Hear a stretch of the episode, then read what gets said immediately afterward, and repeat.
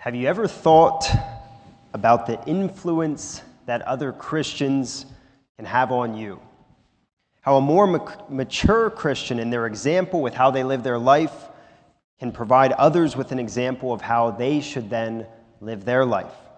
Maybe how another Christian and how they act and speak can actually bring others joy. How another Christian can make an impact on others by just obeying the Bible on a daily basis. Maybe I'd ask you have you ever thought about that for yourself? How you influence other Christians? Just think about that for yourself. I'll just give you a moment to kind of pause and think. Think about your influence on other Christians. What is your influence? Is it maybe a bad influence? Is it a good influence? Can people look at your life, see you following God and His Word, and then follow God and His Word themselves? How is it your influence? Or how do you influence other Christians?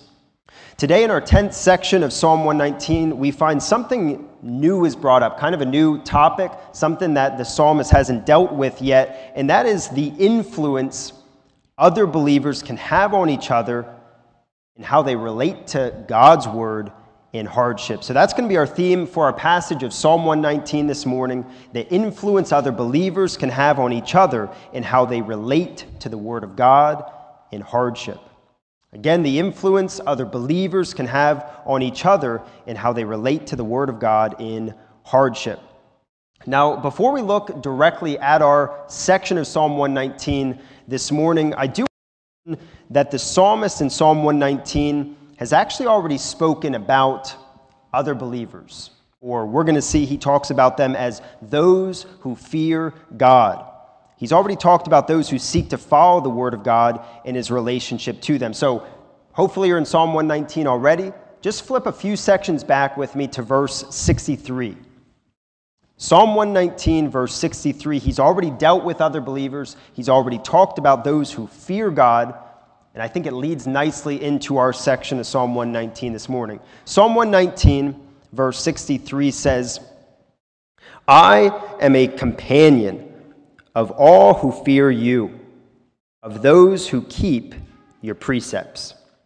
I am a, com- a, companion of all who fear you, of those who keep your precepts. So, in that eighth section of Psalm 119, where verse 63 is found, the psalmist had been discuss- discussing his relationship with God, and he kind of strayed off that topic to talk about, just briefly, his relationship with others, and specifically his relationship with other people who obeyed the word of God. And we see he says simply that he is a companion to them. He's a companion to them, which means that he seeks to be with them, he seeks to keep the company of other believers, he seeks to be together with other believers, others who fear God and keep his commandments. The psalmist has a relationship with other believers and he makes it a priority to be with them. That's what we saw in verse 63. And I begin reviewing this one verse this morning before we ever start our passage because this is where it all begins. I talked about our influence. That's what our section is going to come down to. The theme of it is talking about our influence, and we see this is where it all begins that we meet with each other. If we are not with each other, if we are not companions to one another, if we are not together with other believers, we can influence them. So I ask you this morning is being with other believers a normal part of your life? Do you seek to gather with other believers? Do you spend time with and get to know and enjoy the company of other Christians? They don't necessarily have to be from our church, but I would say at our church, with those believers who go to our church is probably the best way to live out this verse. Coming to the different services, maybe coming a little early or staying a little after to talk with one another, to chat, to catch up, to get to know other Christians. But it's also being involved in the church. Serving in various ways is also how you can live out this verse, verse 63. And I'd even say it goes even informally. Don't necessarily have to be here, but it could be going to one another's houses maybe for a meal, for a game night, just for a hangout. But I, I want you to think about it and think about is this a big part of your life? Is this something you make a priority? to be with other believers, to be with others who desire to follow the Word of God. And I begin with that, as I said, because that needs to take place if we are going to do what the psalmist portrays in this section of Psalm 119 this morning. If you don't do this, if you don't keep company with other Christians, you can't be an influence to them. So we go to our 10th section, so you can turn back to verse 73. And we're in our 10th section of Psalm 119. The passage is Psalm 119, verses 73 through 80. I'm going to do something a little risky this morning. I'm going to deal with this section of Psalm 119 a little differently than I have in the past. Usually I work through it pretty much verse by verse, just uh, in order. As I studied this passage, um, it made sense to me, and I, I, think hopefully it will make sense to you. Um, if we kind of jump around a little bit in this section and kind of more so follow the big themes that we see in this section. And you'll, you'll see in a moment as I go through our outline what I mean, but we're not going to necessarily go verse by verse through it, but we're going to kind of go to the different verses that fall into some different themes that this section uh, has, um, ultimately leading us to the main point of this section at the very end. But to keep things simple, our outline, if you take notes or just to help you as we start, our outline can be boiled down to three points. We call them the three big themes of this section. The first we'll look at is the psalmist in suffering, yet again. The second is the psalmist relating to the word of God in his mind and his heart. And then, thirdly and lastly, we have the psalmist's influence. So we got the psalmist in suffering yet again, the psalmist relating to the word of God in his mind and heart. And then, thirdly and lastly, we'll look at, and I think everything kind of um, comes to this point. This is our main point the psalmist's influence. So we'll start with the first, the psalmist in suffering yet again. And I say yet again because the setting of this, the setting or the situation of this section is suffering. And this setting of suffering, if you've been with me as I've preached through this section of Scripture, Psalm 119, I would say three quarters of the sections that we've looked at or more have talked about suffering, or the psalmist, the writer of this section or of Psalm 119, is going through suffering. So we see yet again, he's going through suffering, which should tell us something about life that the fact we suffer is not unique. Though the specific ways we suffer and exactly what goes on and happens to us is unique, ultimately we shouldn't be surprised when suffering comes knocking at our door. The psalmist shows that very clearly. But though we've seen it before in these sections, we do at least get one thing that is new, and that is the psalmist speaks of the source of his suffering, or in one sense, where his suffering comes from. Look with me at verse 75. Again, said we're not going to necessarily go right in order, so jump with me to verse 75, and we see this about the psalmist's suffering as we start. Verse 75 says, I know, O Lord, that your rules are righteous. And then it says, In that in faithfulness you have afflicted me.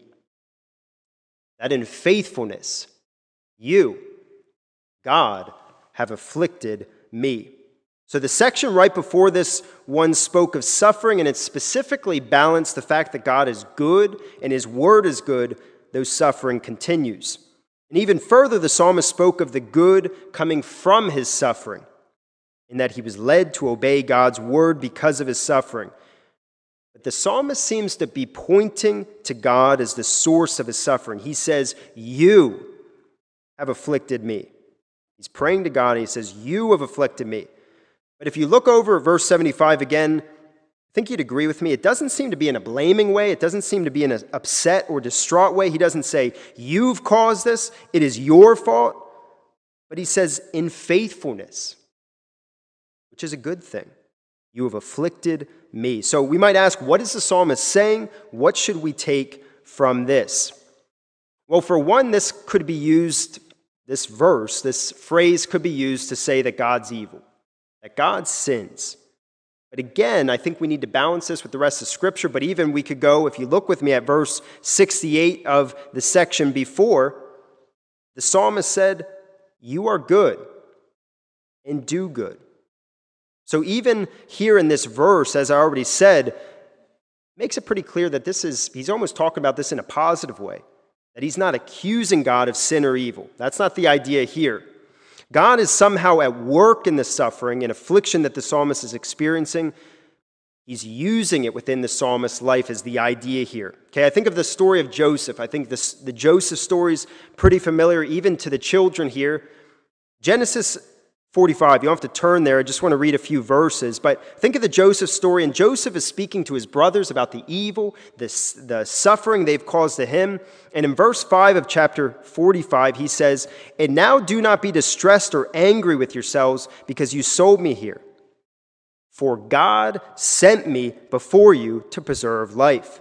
And then in verses 7 and 8 of the same chapter in the Joseph story, Joseph says, And God sent me before you to preserve for you a remnant on earth, and to keep alive for you many survivors. So it was not you who sent me here, but God.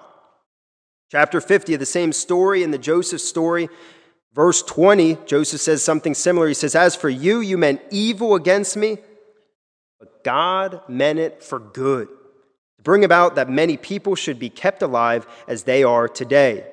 So we see the same type of thing, talking about suffering but God's involved in the Joseph story. Think of Job, verse 21 of chapter 1. Job says, after the first round of suffering, he says, The Lord gave, the Lord has taken away. Blessed be the name of the Lord. Go to Acts chapter 2, verse 23. Peter speaks of God's part in Jesus' suffering as he went to the cross. He says, This Jesus delivered up according to the definite plan and foreknowledge of God you crucified and killed by the hands of lawless men. So it's all over the place. Okay, it's not just here in verse 75 of Psalm 119.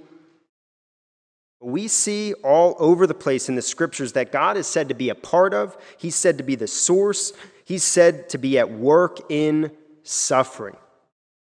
How exactly this takes place, even down to the most minute detail, we can't necessarily say, and we're not told in the scriptures. How God keeps himself separate from sin and evil, we're not told, but we do see here that God is separate from it.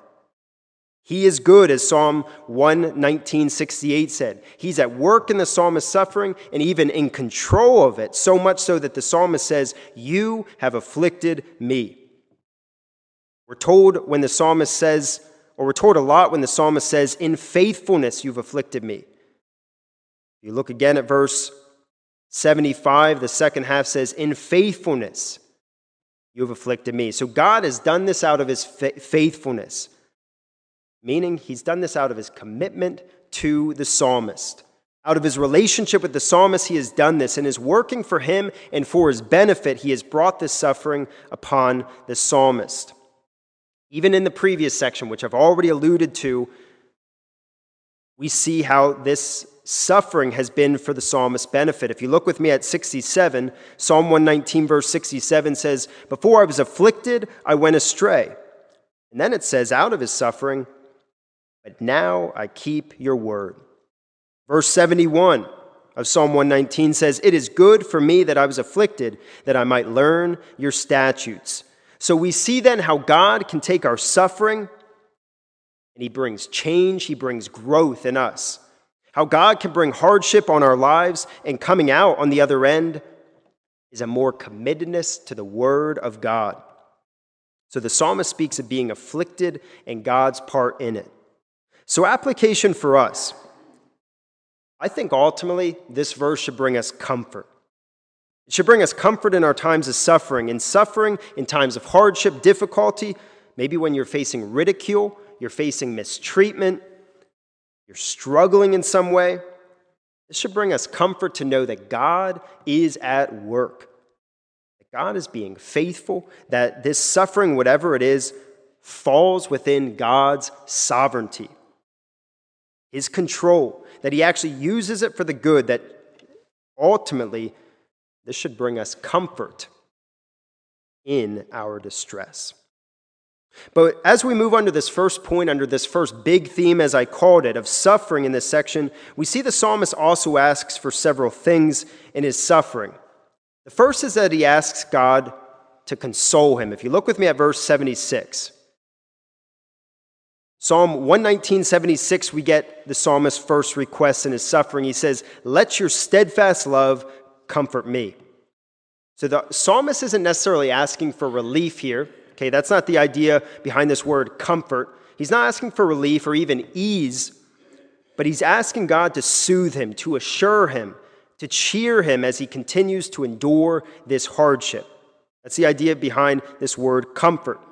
The second thing he asks for is that he would be shown kindness, specifically that he be restored or revived. If you look with me at verse 77, Psalm 119, 77, the first half says, Let your mercy come to me that I may live. The fact that the psalmist asks to live, which speaks of being restored, that word live means restored, revived, recovered. It shows us a lot of, about what the psalmist is going through. Even the fact he asks to be comfort shows that he was pretty distraught. He was torn down. He was pretty upset. He was sad. He was distressed in whatever was taking place. He was, he was down in the dumps. And he asks God to show his kindness and his favor to him to restore him to what he once was. That's the idea when he says that I may live. He wants to come back to his normal state of mind. He wants to be happy again. He wants to find joy in life. So, even these requests present a picture of what the psalmist was experiencing, and it helps us to ultimately relate to the psalmist. It helps us connect with this guy who's writing here. The third thing he asks for in his suffering is, I'd say, a toughie. Okay? It's kind of a tough thing to understand what the psalmist is asking for. At least at first, it seems like it. We see he asks that God would bring shame on the ones causing his suffering. Look with me at verse 78. Psalm 119, verse 78 says, Let the insolent be put to shame, because they have wronged me with falsehood. So, first off, before we really deal with the request here, we see that the psalmist speaks of an instance or maybe an ongoing hardship of someone lying about him. As he says, Let the insolent be put to shame, and then he says, Because they have wronged me with falsehood. As we've already showed, this section connects back to the, the section right before it in Psalm 119. If you look with me at verses 69 and 70, we see the same situation, the same type of suffering going on. Verse 69 of Psalm 119 says, The insolent smear me with lies, but with my whole heart I keep your precepts. Their heart is unfeeling like fat, but I delight in your law. So he had spoke about someone, he said smearing, which means covering or plastering. It gives us kind of a word picture there that someone is covering him and his life with lies. They were going about and saying things that he didn't do, he didn't say, and it was probably tearing apart his reputation. It was destroying his relationships. It was probably causing havoc in his life. And here in verse 78 of our passage, it mentions the insolent once again, as he did in verse 69, and then it speaks of these lies or this falsehood. That is the suffering he's experiencing. If you've ever had this happen to you, you know how frustrating it is. You even know how detrimental it is to your reputation, to your relationships. That's what the psalmist is going through.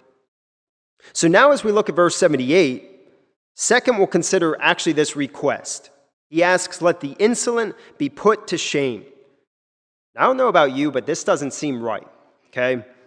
This seems like vengeance. This seems like retaliation. The psalmist has already spoken both in the previous section, but in other sections. He says he suffers, but he continues to obey God's word.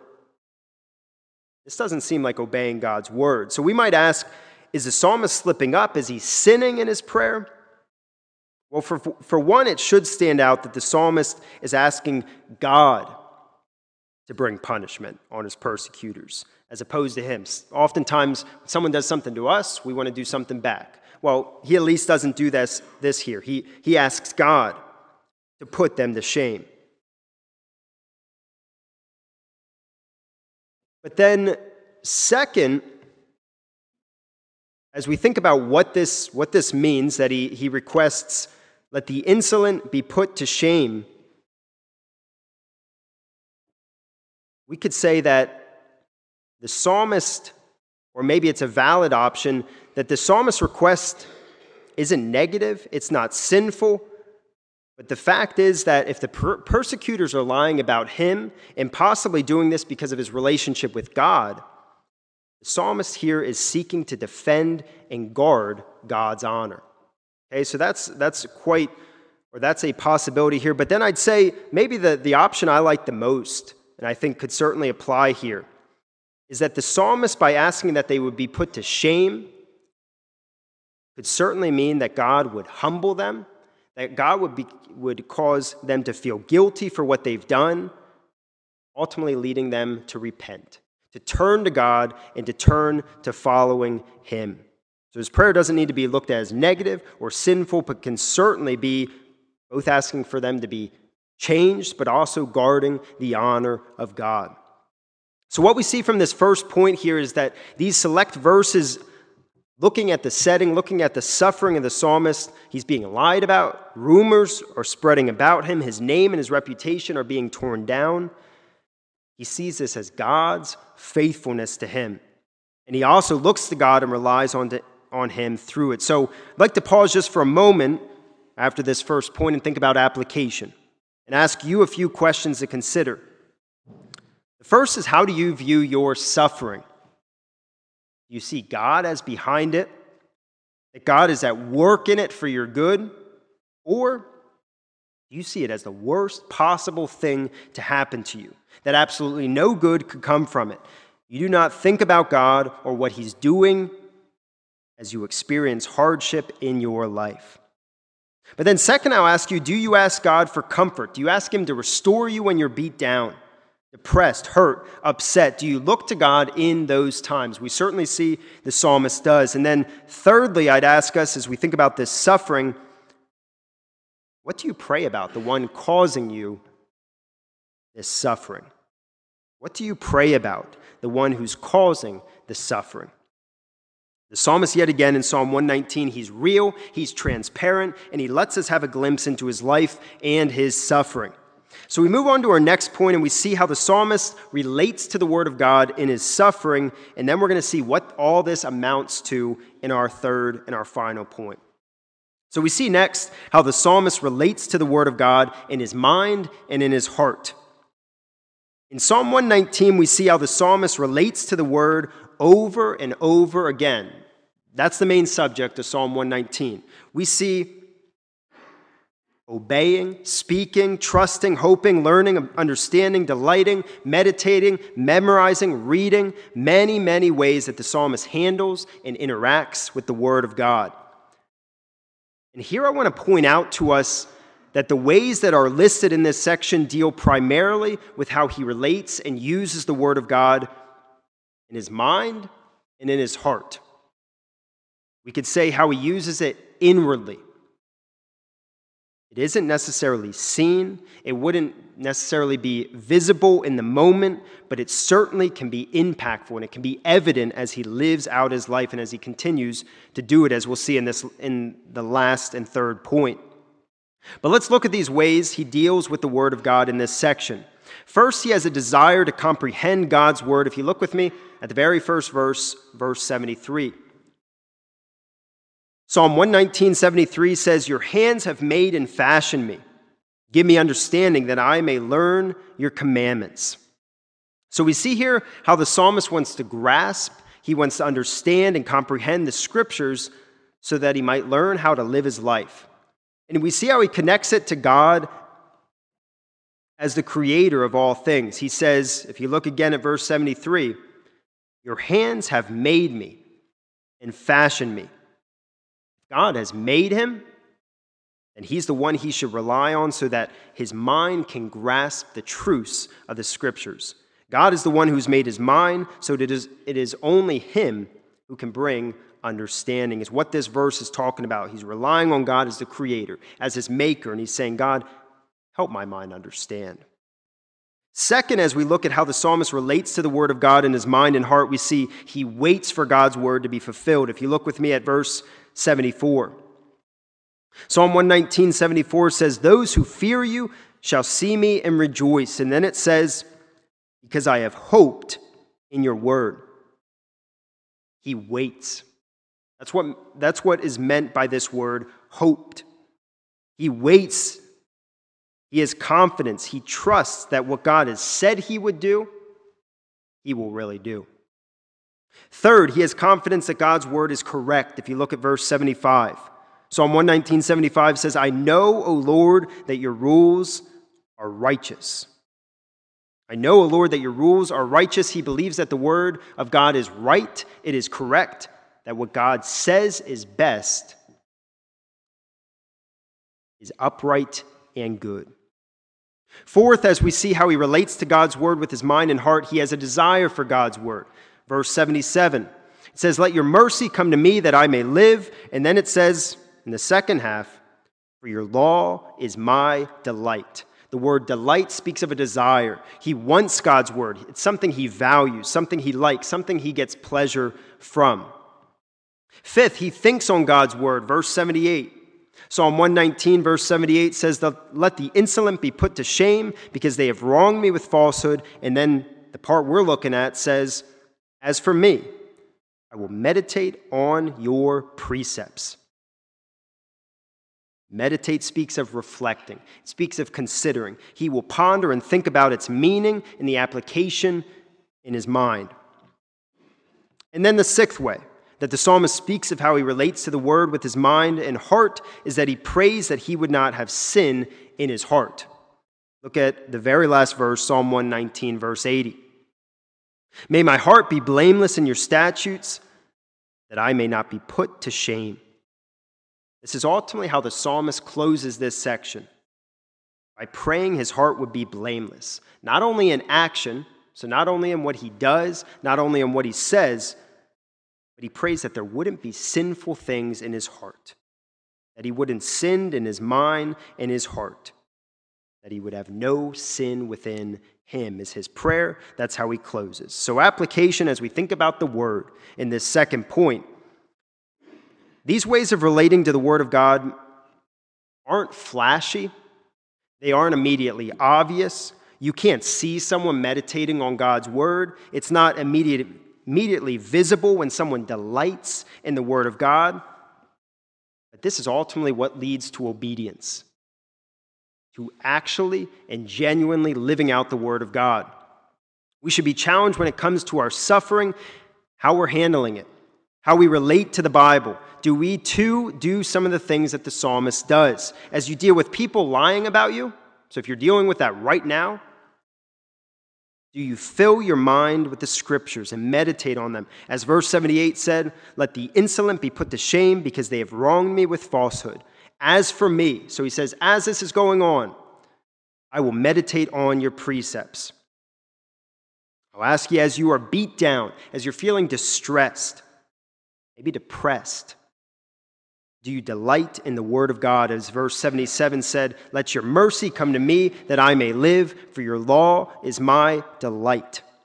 So we should be challenged here to consider what is going on in your mind and heart when you're experiencing suffering. Are you just completely destroyed? Are you beaten down to the point that you are incapable of doing anything? I would ask, are you in the Word? thinking on it, reading it, taking joy and pleasure from it. We might not feel like it in those moments, in those times, but we see that is the example of the psalmist. It's what he gives us, and it's what we should follow. But also, as we think about application, how the psalmist relates to the Word of God, I want to challenge you and say it starts here. It starts inwardly and it works outwardly. Obedience is key. That's what we're ultimately called to. We can obey in a false way. We can obey in a fake way. We can obey to just get people's attention, to just look good. But our obedience to the word of God should flow out of our desire for and our trust for trust in the word of God. We should be changed inwardly. We should be relating inwardly, and that should flow outwardly to affect our actions, to affect our words so that we are obedient to the Bible in our words and our actions. So, really, those two sections, though they're important, are really just to lead us to this last one, as I said, to this third point, which I think are ultimately, or the last two verses we'll look at, are the key verses the main sections of this section of Psalm 119. So we come to the psalmist's influence. Two verses are under this section. Key verses for the section, verse 74 and verse 79. Look with me at 74. I'll read them both. Psalm 119, 74 says, Those who fear you shall see me and rejoice because I have hoped in your word. Those who fear you shall see me and rejoice. The second one is verse 79. Look with me there. Psalm 119, 79 says, Let those who fear you turn to me, that they may know your testimonies. Let those who fear you turn to me, that they may know your testimonies. So, taking this section all together, as all these verses connect and should not be taken separate, He's saying that he can influence other believers through how he relates to the word in his suffering. Through this hardship, he can be an example. He can cause other people to rejoice by how he lives his life after the word of God. So we see two specific ways that we can or that he can influence them in these two verses. The first way we'll look at is in verse 73. Look again with me there. The first half says, Those who fear you shall see me and rejoice. The, spot, the psalmist is speaking of people seeing him, meaning that they see how he lives, they see how he conducts himself, how he speaks, how he acts. He's talking about someone literally just observing his life, which again lends itself to what I said in the beginning. He needed to be around other believers, he needed to spend time with them, or they would never see how he lives his life. But then he speaks of the influence he and his life have, and that is that he causes other people to rejoice. Literally meaning to make them glad, to make them joyful. The psalmist is saying that his life can bring joy to other people, it can make them glad. He's not talking about telling a joke, okay? But he's talking about simply how he is living his life, faithful and committed to the word of God through suffering can ultimately bring joy to a fellow brother or sister in Christ. A fellow believer might be having a rough day. They see you at church, they see you serving, they see you loving others, and it brings a smile to their face. A fellow believer might see how we respond in a difficult situation, obeying God's word, and it brings them joy. A fellow believer might see how we respond in a dis- disagreement and we follow the Bible and how it commands, and it, it makes them glad. You think about what makes you glad or what causes you to rejoice. Have you ever considered or, or gotten joy from seeing a brother or sister in Christ faithfully living out the Word of God? Has that ever brought you joy?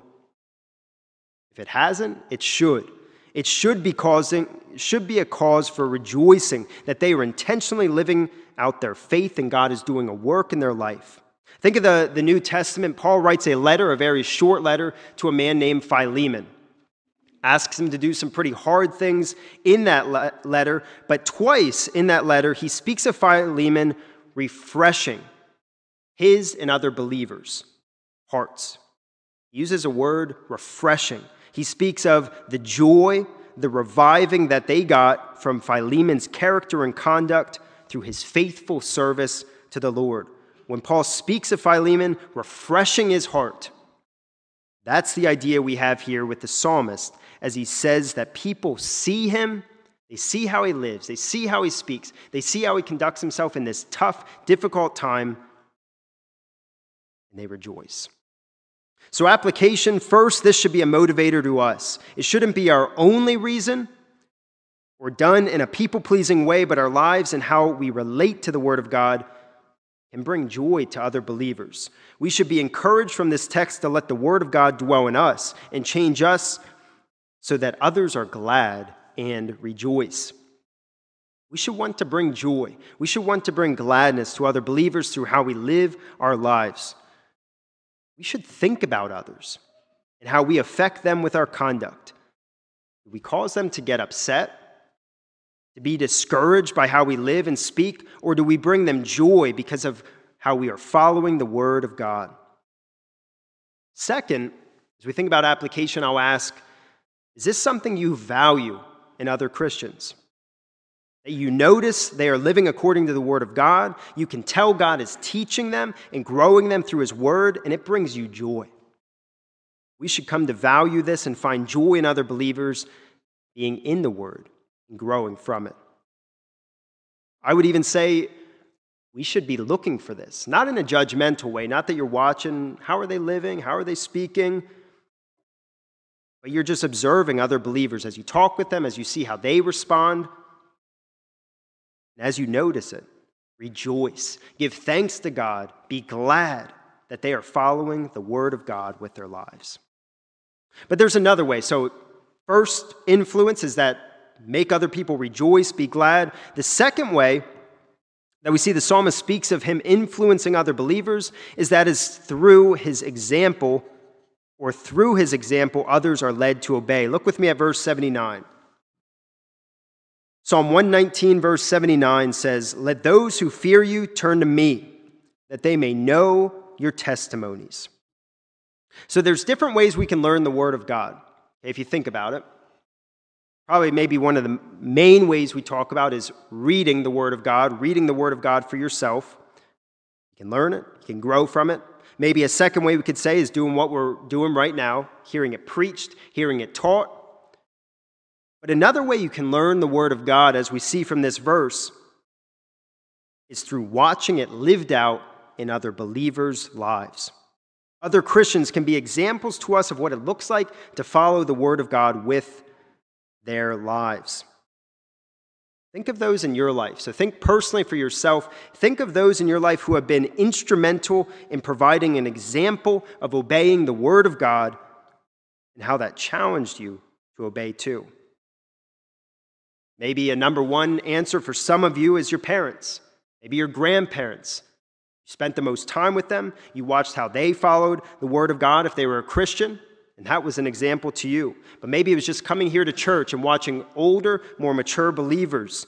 And they were an example, and you were able to learn how to obey the word of God because of how they lived it. That's the idea here. So the psalmist's prayer is that he would be this for other believers. Look again. Verse 79 says, Let those who fear you turn to me, that they may know your testimonies. So he wants other believers to be able to watch his life and turn and know and obey God's word. And I'll ask you is this your prayer? This is a prayer. He says, Let those, may those who fear you turn to me. Is this your prayer? That you would be an example in how you live your life, no matter how young you are, no matter how long you've been a Christian? Is this your prayer? And second, I'll ask you, and this is important too are you actively seeking to be that example? So, if this is your prayer, you need to be doing some work too. Are you actively seeking to be that example, remembering that others are always watching, no matter if we realize it or not? That we observe each other's acts, how each other acts and speak, that we are constantly an example to one another. And whether that's good or whether that's bad is ultimately for us to determine.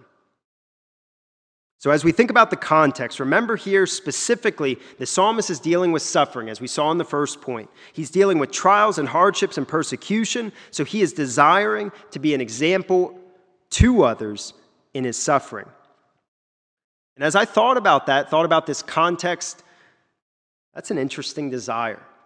Usually, if you think about it, usually in our suffering, our focus is ourselves, what we're going through how our situation's affecting us and impacting us in our life. But think about who the focus is on in the psalmist's life. Look at these two verses. It's on others. He's going through a difficult time. Someone's lying about him, and he's not necessarily thinking about his situation only. He's thinking about others and his impact on them, how his life and his suffering is affecting and impacting others. That's a very different way of thinking than I think, at least for myself, how I usually think. So I'll ask us will you think about other Christians and your example for them while you suffer? How you talk about your suffering, how you respond to those who persecute you. Will you be a godly example for others? Will you be a, a godly example for your children? Will you be an example for the teens of this church? Will you be an example to the peers or your peers or even those who are older than you? Will you be an example of obeying the word of God so that others can learn it and obey it as well? I want to close with just an illustration off of this point. You don't have to turn there. You can if you'd like. But in the letter, the first letter of the Thessalonians that Paul writes to this church, I think we get a very similar passage that we have to what we have here in this section of Psalm 119. It's cool how we see these passages connect. 1 Thessalonians chapter 1 verses 6 through 8 we, we get an illustration or an example of exactly what the psalmist is talking about and going through here in the lives of the Thessalonians. 1 Thessalonians chapter 1 starting at verse 6 says, "And you became imitators of us and of the Lord." Imitators, examples. For you received the word in much affliction with the joy of the Holy Spirit, so that you became example, an example to all the believers in Macedonia and Achaia. For not only has the word of the Lord sounded forth from you in Macedonia and Achaia, but your faith in God has gone forth everywhere, so that we need not say anything. All these components, all these themes that we talked about in our section suffering, the Word of God, how they dealt with it, how they related with it them being an example are all in this passage as well. And that's why I bring it to us as we close. Here we see Paul's talking about how the Thessalonians followed his, but also Jesus Christ's example. How just as Paul and Christ suffered, the Thessalonians suffered. They were afflicted for their faith as well. And though they went through that, they believed God's word.